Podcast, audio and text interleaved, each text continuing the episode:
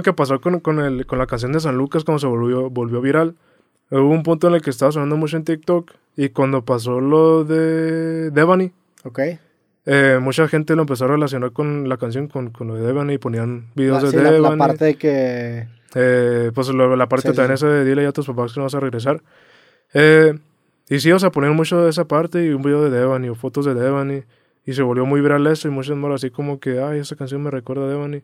Y luego salieron un montón de güeyes diciendo de que no, que no, que, que no, no empiecen a acabar esta canción y que hasta ofendían a Devani así con cosas bien feas, güey, hacían cosas bien, bien culeras, nomás porque mucha gente la relacionaba con Devani.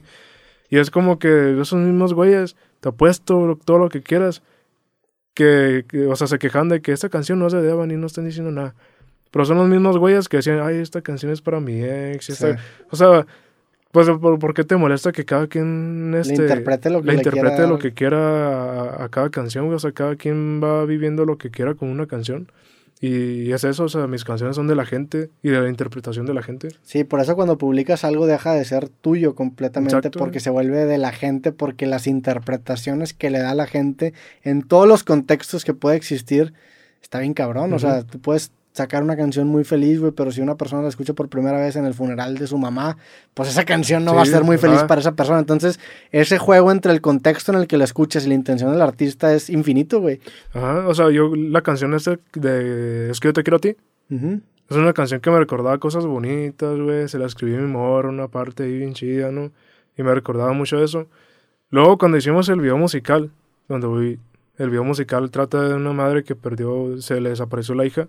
Ok. Y ah, pues se va en marcha a buscarla por todas partes.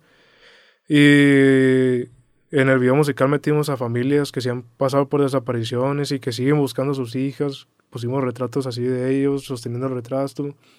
Incluso hablé con una de las principales de ese movimiento, que era una viejita que llevaba 20 años buscando a su hija. No mames. Y me platicó eso, yo acá como que sentía algo en el pecho así.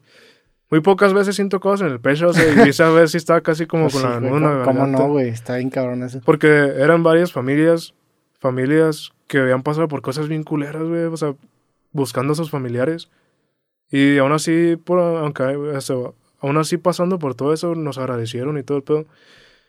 Entonces, la canción esa, aunque fue escrita para mi morra, pasó a, a ser para ellos, güey. Y yo cuando la escucho, recuerdo siempre, siempre, o sea, todo lo que se vio en la grabación del video musical y esas familias. Entonces es lo que ya recuerdo, o sea, si recuerdo desapariciones. O sea, eso, es lo que yo recuerdo de esa canción y, y que no me gusta tanto por eso mismo, o sea, porque ya lo relaciono mucho con ese lado de desapariciones, güey, Claro. de gente sufriendo. Y, y, o sea, te digo, es- incluso hasta la interpretación del artista va cambiando con las canciones. Y también, ahorita que hablaba sobre, bueno, siempre escribirte relaciones, pues no tiene nada de mal. O sea, hace, hace, el año pasado platiqué con Leonel García. Que hablaba sobre que el vato lleva 30 años escribiendo el amor. Y pues, obviamente, güey, o sea, tú puedes escribir infinitamente de un tema porque a fin de cuentas, si tú tienes 20 años o tú tienes 40, pues tu relación con ese mismo tema va a ser diferente.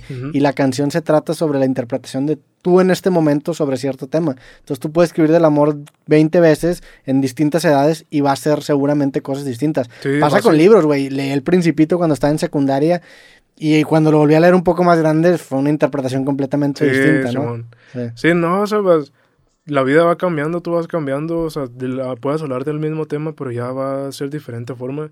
Mi primer álbum, güey, que también habla, habla de relaciones, eso se, se nota que la escribió un güey de 18 años, estoy inmaduro, güey, acá bien resentido. luego San Lucas hay más o menos, y luego las siguientes canciones de amor ya se ven más maduras. O sea, es- va, va cambiando la vida y no tiene nada de malo escribir con cuatro acordes una canción de amor, güey, no, no Sí. pasa nada.